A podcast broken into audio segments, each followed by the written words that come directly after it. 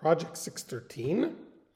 Uh, we are transitioning from a couple days of where we covered in four days, I believe, 51 mitzvahs, to the next three days, we're going to be doing the same mitzvah each day. One mitzvah for the next three days. And as I explained previously, because the the study of the daily mitzvah coincides and parallels the study of Maimonides' uh, great work, Mishneh Torah, where we study three chapters a day. So, whatever mitzvah we're discussing in those chapters, that's the mitzvah we're studying together. And the laws of idolatry cover about 10 chapters, cover 51 mitzvahs.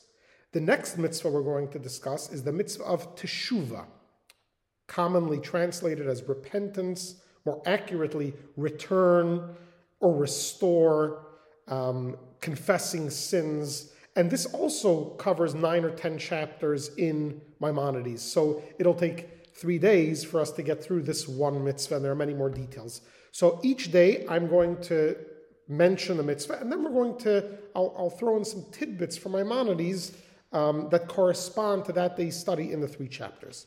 So the mitzvah is the mitzvah, positive mitzvah number 73. The verse says, and he shall confess that he has sinned.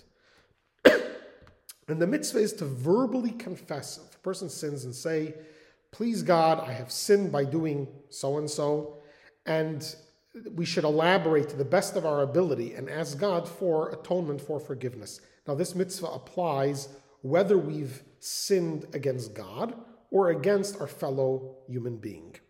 Now, even in the times of the Holy Temple, when you were able to bring a sacrifice for forgiveness, or if there was a, a sin, an offense that brought about capital punishment or corporal punishment, the person also had to verbally confess their sins.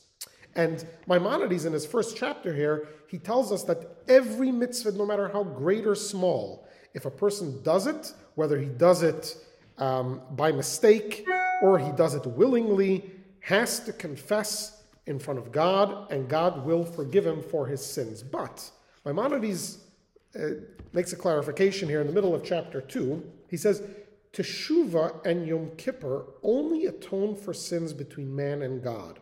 For example, a person who ate a forbidden food or engaged in forbidden relations and the like. However, sins between man and man, for example, someone who injures a colleague, curses a colleague, steals from them, or the like, will never be forgiven until he gives his colleague what he owes him and appeases him. So, Although we are commanded to confess our sins to God and we are commanded to ask God for forgiveness, if it's a sin that includes someone else, we must make sure to first uh, appease and restore our relationship with that person before we can expect God to forgive us. Have a wonderful day.